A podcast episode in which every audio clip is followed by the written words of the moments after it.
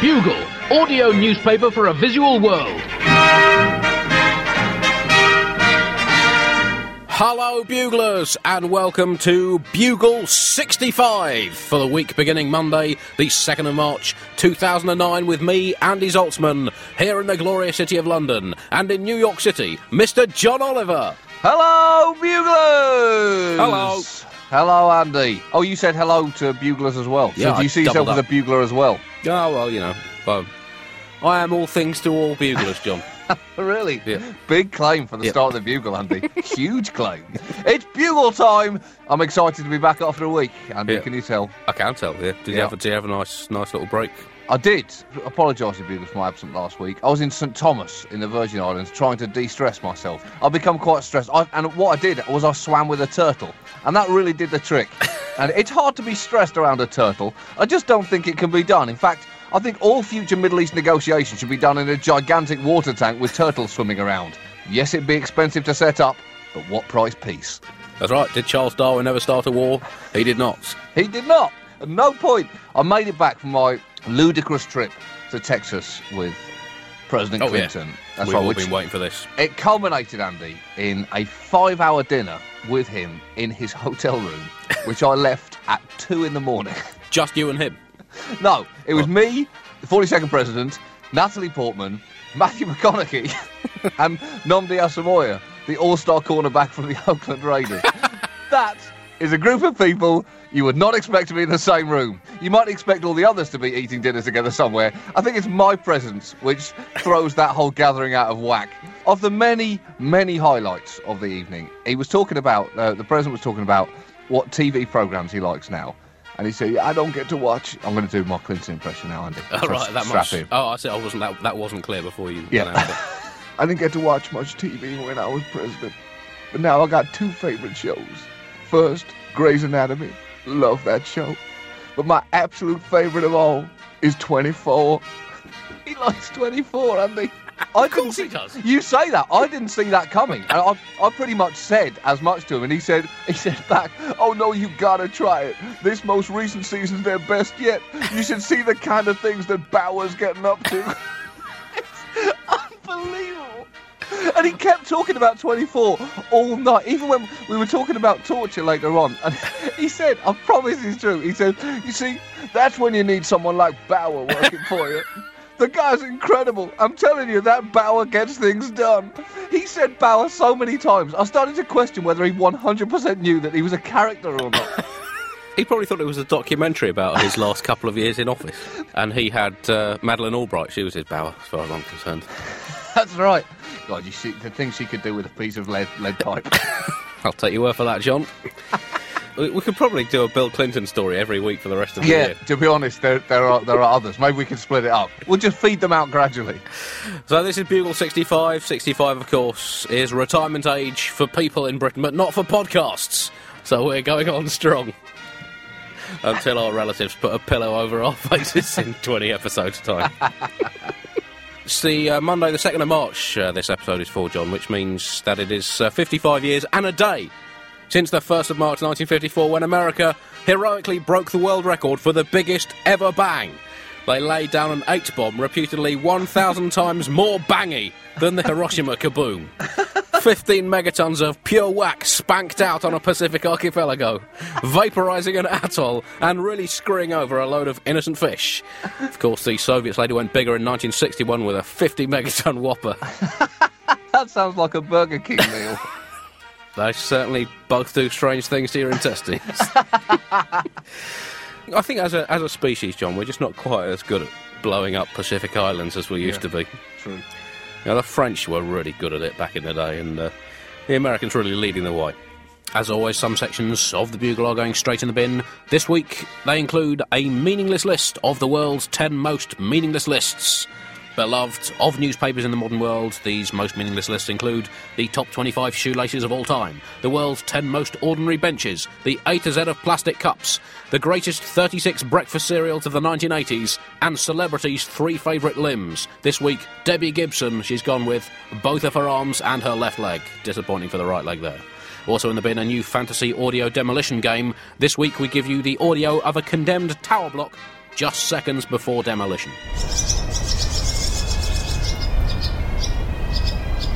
And next week, we'll give you the big kaboom. Also, before we start, every week from now on the Bugle, we will be joined by a special celebrity guest who will be with us throughout the show in a special soundproof safe. This week's celebrity in a safe is the former US Secretary of State, James Baker. Mr. Baker, thank you for joining us. We will not be hearing from James Baker later in the show.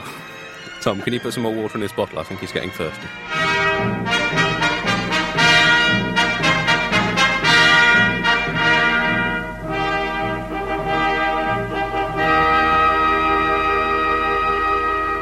Top story this week, and it's New Deal time. New Deal 2. This time, it's newer. Prime Minister Gordon Brown stated this week that the world needs a global New Deal to haul its sorry arse out of the economic deathbed which it's currently napping in. Were those his exact words? Basically, yes. He argued, we need a global New Deal, a grand bargain between the countries and continents of the world. Well, good luck with that, GB. Everyone loves a grand bargain. And this is all part of the EU's attempt to forge a common position ahead of the major G20 economic summit in London in April. And, yeah, that should be fine, Andy. The EU notoriously agrees on almost everything. They're like teenagers at the start of a relationship. Oh, my God, you like fishing quotas being relaxed? Me too. We're so in sync. Let's go carve our names into a tree. EU BFF. Is that what you were like as a teenager, John? Yeah, that's right. If I could have ever found a girl who was pro-fishing quotas being relaxed, perhaps my adolescence would have been different. Right. You know, I never found her. Potential sea change for global banking. Gordon Brown said that the banking system must be based from here on best principles. Of course, until now, it's been based on a mixture of worst principles and no principles. True, that is true. So this meeting was in Berlin where Brown made this statement. And, of course, British leaders do have something of a checkered history of coming out of meetings in Germany with meaningless sound bites. So let's hope Gordon Brown's New Deal doesn't backfire quite as loudly as Big Neville Chamberlain's little piece of paper. The G20 Economic Summit in London, Andy, that is going to be very exciting for you, having it right on your doorstep. Yeah, I know you're a huge Economic Summit fan. I love them, but I couldn't get tickets. They only had 20 tickets. That's a shame. They gave them to the leaders of the world's richest nations. Didn't you turn up to Davos in a specially made replica costume of a draft taxation and customs treaty? I did. That was a lot of lycra, Andy. Must have been hot in the summer. Are you still going to take your autograph book down there and see if you can meet with some of the world's leading financial analysts? Oh, well, yeah. I mean, I'd love to do that. I'm sure they'd love... Alan Greenspan! Greenspan, will you sign my book? So, John, what do you expect that this New Deal will contain? I mean, for me, I would predict that it will hopefully contain policies such as not totally destroying global economic stability through irresponsible short-term profiteering. Yeah. Well, I guess that's a possibility, although this would be something of an abandonment of a proud Western capitalist and human tradition. I think it's possible, though, Andy, that you could get a very effective New Deal, just a single sheet of paper with written in the middle of it, don't be an arsehole. And if everyone who worked in finance just laid that on their desk, and they could look at it when they're about to do anything, and they go, oh, I was about to be an arsehole, thank goodness. I forgot about that New Deal that I'm making, of not being the arsehole that I am. I think what the New Deal should also include is some kind of scheme to make sure that we bring down China with us, because China are really poised to take advantage of this situation, but they are also dependent on us to buy their stuff. So, to me, the situation is like when you're left with a friend in a cake shop, but there's only one cake left. So, what do you do? Do you eat the cake? Do you let your friend eat the cake? Do you share the cake? Or do you throw the cake out of the window, lock both of you inside the cake shop, and then release a hungry man-eating tiger dressed as a cake to eat both of you for lunch? It's got to be the last one. Well, it has, John, because you might not win, but at least your friend won't win either. And exactly. That's human nature, John. That's what we should do with the Chinese. And that's what's known as a happy death. But the French called it le joli mort. Did they, John? No. Well, you're very sprightly after your turtle swimming. Yeah, obviously it won't last, but let's enjoy it while it does. Have you thought of buying a turtle, just keeping it in your bath? Well, that would just be... I haven't got a bath. Oh, if I ever get a bath. Right. And also, to be honest, if I ever get a bath, I'll want like a penguin first. But if I get two baths, I'll get a turtle. Love Guru 2, John, then you'll be able to afford two baths. Fingers crossed. Oh, it's talking of which, Andy, that's right. I've brought home the gong. Worst film of 2009. It's official. It's not an argument anymore. I was... Did you go to the ceremony? Because I did think... when I saw that you'd taken the Razzie. Is it the Razzie? It's the Razzie! The Razzie. I thought when I saw that you'd taken the gong for the Razzie, I did wonder whether the reason you weren't here last week because you were going to the ceremony and writing a speech. That's right, yeah. It was a proud day. I was on a flight recently and there was some films to choose from. The Love Guru was there. And it had 2 stars out of possible 5. The next film you could choose was Space Chimps, which had 3 stars. Space Chimps, a superior film to the one that I was in. Back to China. Things are not looking good for Hong Kong, John, because during the Chinese New Year recently, in a traditional ceremony, a Hong Kong official picked out a numbered fortune stick on behalf of the city, and he picked out number 27. And that, of course, is the unluckiest of all numbers, according to Chinese tradition. And the Financial Times reported a fortune teller at Che Kung Temple, shrouded in incense and consulting the heavens for inspiration, declared that it meant Hong Kong could not isolate itself from global financial turmoil. Is that true? That's what that little numbered fortune stick meant. So 27 is, of course, a very unlucky number. It's the age when Jimi Hendrix, Janis Joplin, Jim Morrison, Robert Johnson, Brian Jones and Kurt Cobain all popped their clogs with varying degrees of rock spectacularity. Pretty unlucky. Those guys. There's also the number of piano concertos penned by music whiz kid Mozart. He, unluckily, is now dead. Therefore, unluckily, doesn't get royalties from his still popular smash hits like Mozart's 27 piano concertos. That's tough luck for the Salzburg Sizzler. 27, also the number of legendary racing driver Gilles Villeneuve's car. He, unluckily, died in that car. 27, the books in the New Testaments. That's an unlucky book because it is a tissue of lies from soup to nuts and has indirectly resulted in the deaths of thousands in wars to prove how true it is or isn't. That's unlucky. Also, 27, the code for international phone calls to South Africa. That's unlucky, as if you use it, you will have to hear one of the world's least attractive accents if you get through. William H. Taft was the 27th President of America. Taft, John. Taft, I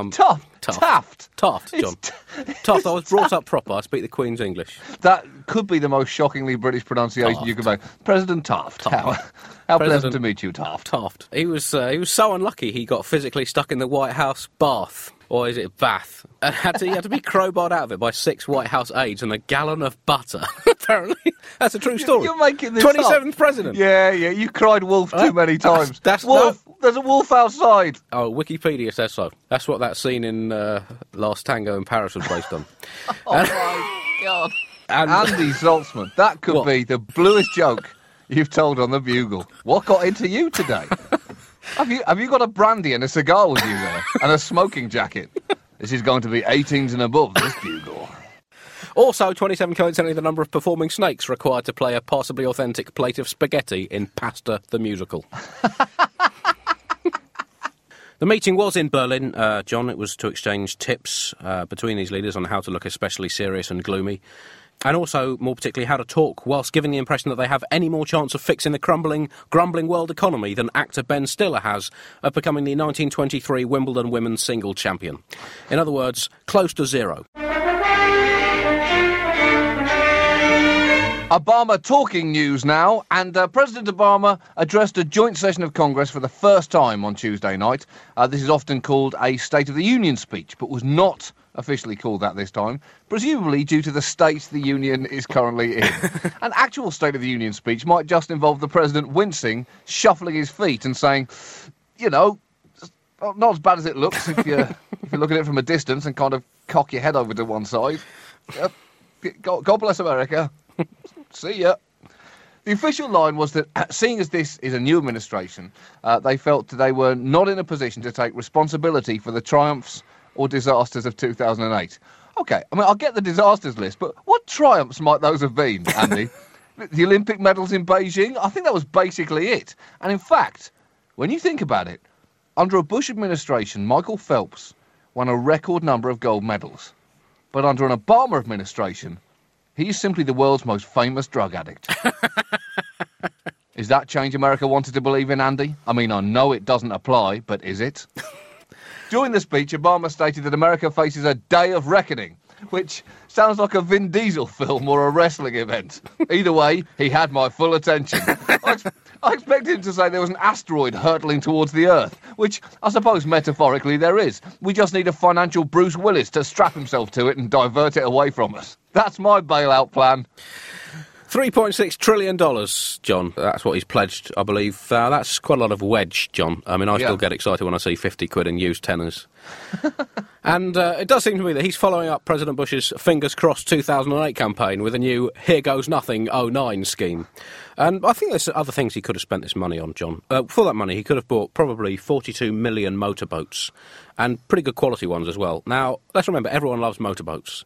Yeah. And the governments of the world could have clubbed their bailout money together to make sure there was maybe one motorboat per 100 people in the world. Now, this would have entitled everyone on the planet to at least 1 hour's motorboating a week. Now, aside from the obvious boost this will give to the beleaguered motorboat manufacturing sector, it is impossible to claim that the world would not be a happier place with everyone motorboating. It's true, Andy. I mean, it sounds like bullshit, but it's true. David Gergen responded to the speech saying the first half of the speech was FDR fighting for the New Deal. The second half was Lyndon Johnson fighting for the Great Society. And we've never seen those two presidents rolled together in quite this way before. And he's right, Andy. It's the greatest presidential hybrid since they managed to crossbreed Taft with Grover Cleveland. I don't know how they did it, but the result was spectacular. Sadly, there was a complication. The hybrid had to be chased down and shot. Well, you say that was FDR fighting for the New Deal. What it actually meant was FDR fighting with a nude eel, an elongated, unclothed fish. What would an eel be clothed in? Well, I don't know, a jacket. Probably more likely, I guess, a sock, a long sock. A formal sock. Yeah. I suppose it's a formal occasion. Yeah. You know, you've got to respect the office. Half a pair of long johns. Some Republicans accused him of being light on detail in this speech as to what his economic plan is. But to be fair, that is what he spent the last 2 weeks explaining to journalists. And a primetime TV address possibly isn't the best place for dense fiscal policy discussion. You'll have people reaching for their remotes to change over to half-ton mom. The Republican response to Obama's speech was delivered by Bobby Jindal. Now, Jindal is the governor of Louisiana, and God, you've got me doing it now. Just say it properly, John. It's a long A. A's are long. Jindal was the great hope. Jindal was the great hope of the Republican Party until shortly after he opened his mouth at the start of the speech. It wasn't just what he said, but it was how he said it. In a kind of squeaky, lilting, unsettling, creepy voice, which made you feel as if he was talking to you like a 2-year-old. And a 2-year-old which didn't want to be alone with this man. He criticised Obama for pledging $140 million to volcano monitoring. Yes. Because, John, and he also kind of cited poor government response to Katrina. And I guess if there's one thing that Katrina has taught the world, it's to actively not prepare for environmental catastrophes. Exactly. Good one, Jinders. He added, I don't believe in volcanoes anyway. Who's to say they actually exist? Some self-proclaimed scientist, I expect. Makes me sick. Just because a mountain's got a temper doesn't mean we have to spend $140 million monitoring it. And what's with this healthcare spending shtick? I feel fine. Jindal celebrated his disastrous speech by heading with his family straight on vacation to Disney World. That is now going to be a kind of colourful wake for his political career. I hope Donald Duck has an absorbent shoulder to cry on. So, will Obama's scheme, his $3.6 trillion scheme work? Who cares? Well, the entire population of America, and by association the rest of the world, whose own well-being is interrelated with that of the US economy. But other than that, John, who cares? Other news now, and berries! Finally, all those berry farmers who've been listening to the Bugle waiting for 64 episodes going, come on, something that's relevant to my life. Well, it's happening. Berries! A proposal to name the Marion berry as the official berry of the state of Oregon. I love this story, Andy. Has been scuppered by a man who grows, and I quote, a rival berry type. He's, in fact, a blackberry farmer, the old enemy of the Marion berry, and objects to the fact that it might get an unfair edge over blackberries if it becomes official. Now, you may be asking yourself now, what the f*** is a Marion berry? Well, it's a hybrid blackberry, so it's not even a different f*** berry. It's like Pepsi and Coke, I don't care what you say, they're the f*** same. Now, Oregon accounts for around 90% of the world's Marion berry crop, and this story throws up three key questions, I think, here, Andy. One, does Oregon really need to have an official berry? Can its berries not just live side by side on hedges around the state? Must we fight? Two, why are we arguing about berries? And three, Seriously, America is approaching economic meltdown. Why are we arguing about berries? Well, I guess I would say, in response to that, as the old saying goes, look after the pennies and the pounds will take care of themselves. So if you look after what states have what official berries, then the overall economic picture will take care of itself. Now, Republican Vicky Berger, who spearheaded this campaign, has withdrawn her proposal now, saying, I'm not going to bat over internal disputes in the berry community. Berry community? It's no community, lady. It's a berry's viper's nest. It's kill or be killed out there. Do you know how many berry growers are murdered in Oregon every year? Neither do I, but someone should find out, because it might be some. Because you grew up in Bedfordshire. What's the official berry of Bedfordshire? I'm not sure if we have an official berry. Really? In Kent, it was the tiger berry. It's the official. It was this stripy, like a cross between a raspberry and a tiger. Yellow and black stripes, but a berry, but could kill you. I mean, none of that you've just said is true. Well, that's neither here nor there, John. And just because it's not true doesn't mean it's any less valid than anything you've just said. Other news now, and former novelist Charles Dickens has been cleared by police of any involvement in a botched attempt to steal rare manuscripts of his own short stories from a vault in the British Library. Dickens, who turned 197 a couple of weeks ago from Westminster in London, failed to report to Snaresbrook Magistrates' Court last week to answer charges of attempted burglary and failing to cooperate with a police inquiry, but was exonerated after it emerged that he had died in 1870.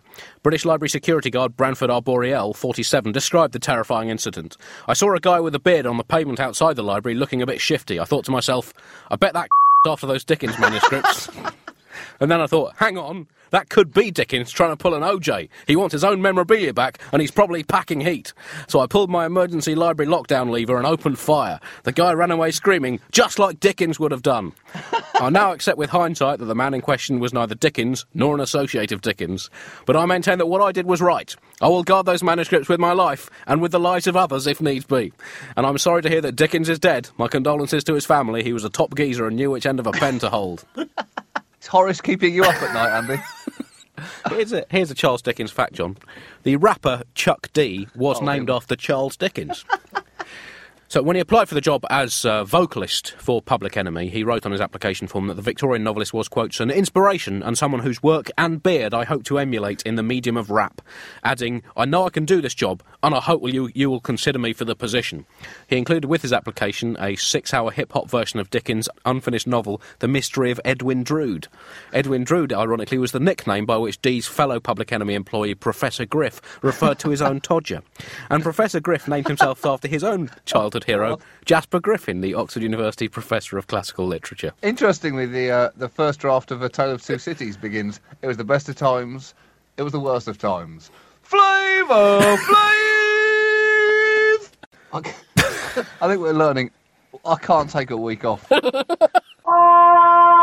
Feature section now, and the feature section is about the official year 2009. That's right, Andy. We're 2 months into 2009, which seems the perfect time to do a 2 month late look at the year ahead.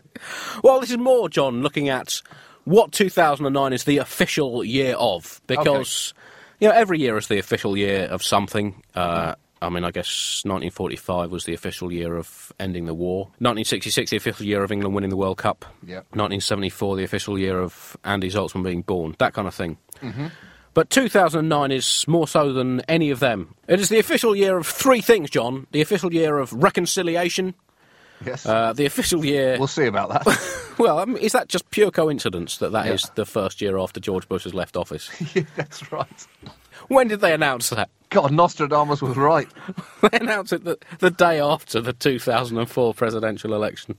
Also, it's the International Year of Astronomy. Mm. And more importantly, John, and I think this really humbles us all, it's the International Year of Natural Fibres. I know that this is... The International Year of Natural Fibres is really to raise awareness of natural fibres. Right. I'm not sure my awareness has been increased so far. Right. You know, I mean, have you not felt, you know, when you put on, like, a polyester vest or whatever it is you wear in America these days, you not felt yourself feeling just a bit kind of like a traitor to natural fighters. A little bit man-made. Yeah. Yeah, I mean, I haven't really felt that way so far, but I mean, it's early days yet. We're not even out of February yet. According to the official website of the International Year of Natural Fibres, which I believe is sponsored by the United Nations, the year is celebrating fibres produced by plants and animals. It does not include modern man-made artificial and synthetic fibres such as rayon, boo, nylon, boo, acrylic, boo, and polyester, boo. And also, tree fibres are not covered by this International Year. Whoa! But they will be one focus of the International Year of Forests in 2011. Okay, well balanced. Yeah. So it is the International Year. I guess there's pluses and minuses of natural fibres, John. I guess one plus is that you're using Mother Nature's bounteous gifts and makes you feel at one with the planet that's enabled you to live. But on the minus side, you could get eaten by a crocodile. I think that might be the bravest setup to a joke I've ever heard. There are pluses and minuses in natural fibres. Guess the punchline there, kids. I guess if it wasn't for natural fibres, though, John, we've got to look back to history. Mankind would still be wandering around with balls and boobs akimbo, like the sluttily exhibitionistic prehistoric hominids we once were. So, I mean, if you had to make a choice, John, what should you prefer, plants or animal natural fibres? I mean, are you a flax man or a mohair man? I don't think I'm either of those. I'm trying to look at what I'm wearing now. I think I'm all. I'm glad you're actually wearing something for once. Well, that's right. I'm not wearing much. I'll tell you that. I don't know what's a banana hammock made out of. Oh, it's 50-50. Well, it is now. Well, to mark the International Year of Natural Fibres, I will do the bugle for the rest of the year with a natural jute hemp bag over my head. Now, you said it was also the International Year of Astronomy. Yep, sure. And this got me thinking about bin Laden, because bin Laden released a new tape recently with the usual twitterings, you know, wah, wah, wah, death to the West, wah, wah, wah. He needs to find some new stuff. Anyway, the point is, I started thinking about astrology, and bin Laden was born on March the 10th, making him a Pisces. Yeah. So okay. Yep. I looked at his horoscope for today, and it was just interesting to see what he can look forward to. It says something's likely to knock your confidence a little today. You may think you're not able to put your finger on the source of this setback straight away. It's probably going to be the West. Yeah, I think the West. But perhaps you're looking in the wrong place. Give yourself a little space to work out what the problem is and how to put it right. Uh-oh. And I started looking at the official traits of Pisces, Andy. Now, their likes are feeling appreciated, feeling loved, freedom, stability, freedom. I'm not sure about that. Stability, mystical settings, enchantment, dreaming, having their input valued and being unique. Dislikes, feeling vulnerable, having no goals to move toward, feeling invalidated, that's certainly true. Being criticised, he doesn't like it. Illiteracy, noisy scenes and displays. You've got to bump that up. Having no sense of structure and the West. So, yes, it is, as you say, the International Year of Astronomy, John. If you want to call it astrology, then, you know, I'm sure Galileo will be perfectly happy with that. Oh, him. It's all to do with the stars and it's all nonsense. You know, astrology is finding out what's going to happen to you in the next week or month. Yeah. Astronomy is finding out extremely rough details of what was on fire thousands of years ago and billions of miles away. So I guess, you know, there's two ways of looking at every sky at night. But people often say to me, Andy, could you live without astronomy if astronomy was banned as a branch of witchcraft? And I say, I could, but if I owned a massive telescope, I'd be pretty pissed off. I think that says it all about astronomy. And so here, to mark International Year of Astronomy, is a Bugle Constellation Guide to some of the recently discovered constellations in the sky. These include the Swearing Nutcase, a constellation near Andromeda that looks like a mad old man shouting at a traffic cone. Dionysus's Chunder, a collection of supernovas on the edge of the Mamakas Memorial Galaxy that on a clear night looks like the ancient Greek god of revelry puking his guts out into a ditch whilst flicking a V-sign at Apollo and copping a gawp at Aphrodite's waplets. And the Bon Jovi, an explosive megastar 40,000 rock years away, the sonic waves from which sound like the opening to You Give Love a Bad Name. Your emails now, and this one comes from Katie Priest in Indiana, and she writes, Dear John and Andy, my sister and I are going to visit the UK this coming fall. Oh? I believe if you're visiting the UK, you'll be visiting it this coming autumn, Katie. Anyway, just thought I'd get that out of the way. I was wondering, what are the top 3 must-see sights for a loyal bugler's first trip to London? Ooh. Okay. I'm going to go Borough Market, Andy. That's one of my favourite things in London. Right. On a Friday and a Saturday, probably go on the Friday. It's a little quieter because then you've got London Bridge and the South Bank to enjoy as well. Yep. Get some nice food from Borough Market and wander down the South Bank, maybe past the Tate Modern and go over the new Wobbly Bridge. All right. OK. Well, I'd go for more of a kind of Bugle angle on this, and I would suggest that you go to the Florence Nightingale Museum, which is right by, I believe, St Thomas's Hospital, just on the South Bank, opposite the Houses of Parliament. And once you've been there, frankly, you need to take the rest of the day off, and then you probably want to sneak back the next day in an overcoat. And what about a third one? Well, I'd then just, I'd just probably take a walk to clear my head. So enjoy your trip. Also, thanks to Stephen Hallam for his latest updates. You can still contribute to the Rudy Giuliani 2008 presidential campaign. Unbelievable. So thanks. Do keep checking. Check back regularly. Check back every month, just in case. And we had an email from Adam Birch, Andy, here. Now, this will officially stop the death threats feature, which I'm sorry this ever became a feature, but it stops here, Andy, because it's starting to get creepy, and I'm not 100% sure everyone is joking. The death threats stop here. Adam writes, Dear John and Andy, after the recent spate of venomous death threats against you both, I thought I would send a supportive rejoinder, sort of. I'm not actually going to say that I don't want you to be killed or that I would try and stop it from happening. Instead, thank you, I will say that if anyone is successful, I will round up a posse, yes, I can say posse now, the steady march of Americanisation, and exact bloody vengeance upon the perpetrator, and as an added bonus, anyone within a 5-mile radius just for being there and looking shifty. I hope that helps. Adam Birch from the north of England, as he writes, where the Vikings are. The real ones, not the city ones who stayed in Scandinavia. We started a civil war amongst buglers. Fight it out. So do keep your emails flooding into thebugle@timesonline.co.uk, and don't forget to check out the all-new, hyper-improved website, albeit without the blog that I promised last week due to a few technical teething issues. But it'll be up soon. Tom, when's the blog going to be working? Whenever you decide to actually do some work. What do you mean? Straight back at you. So that technical issue was whether you could do it. I've been waiting all week. Just give me the go. Give me the go. Don't worry, we'll set it up. It should be ready next week. Sport now. And Tiger Woods is back, John, albeit that he's no longer back on the grounds that he lost his second match in the WGC Accenture match play in, of all places, Arizona. But he made his comeback, John, on Wednesday against the little-known Australian Brendan Jones.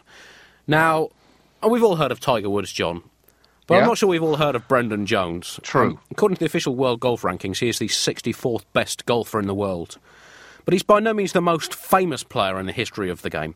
And it was only really the profile of playing against Woods this week that has brought him to the public attention. In fact, before this week, even his own family didn't actually know that he played golf. His parents were asked by a journalist if they were excited about their son playing the Tiger, and they replied, oh, he didn't know his local amateur dramatic group were doing a stage adaptation of the Winnie the Pooh stories. And his father said, I expect he'll be disappointed. He'd been gunning for the piglet role. Before being told that their son was, in fact, a pro golfer. They replied, well, we've never heard of him. They continued, well, we don't know exactly what he does. All we know is that he leaves the house for months on end, and when he comes back, he's got a deep suntan and loads of money. You've got to admit, it looks dodgy, so for the sake of family harmony, we thought it best not to ask. So that's it for The Bugle this week. John, it's been a pleasure to have you back. It's great. It's been quite a giggly bugle this, Andy. Yeah, it has, yeah. I'm too euphoric at being back. Right. Well, how old are you? You're 31. 31, yeah. Well, I'm 34. Yeah. And this is Bugle issue 65, so this is the first time we've ever done a Bugle issue that is the sum of our combined ages. Wow. Will there ever be another? Well, no, but as I said, 65 is retirement age. So what's the forecast for this week? Whether the Bugle will be back next week, or whether we'll be in a rocking chair staring out of a window waiting for the blissful release of death. Yeah, I guess that's the forecast. Which one are you going for? Don't know, Andy, we're tired. So that's it from the Bugle. Farewell, James Baker. Thank you very much for being with us. And if there are any famous people you would like to not hear on the Bugle in our special safe, do email us in your suggestions. Bye-bye. Bye. Have a lovely week.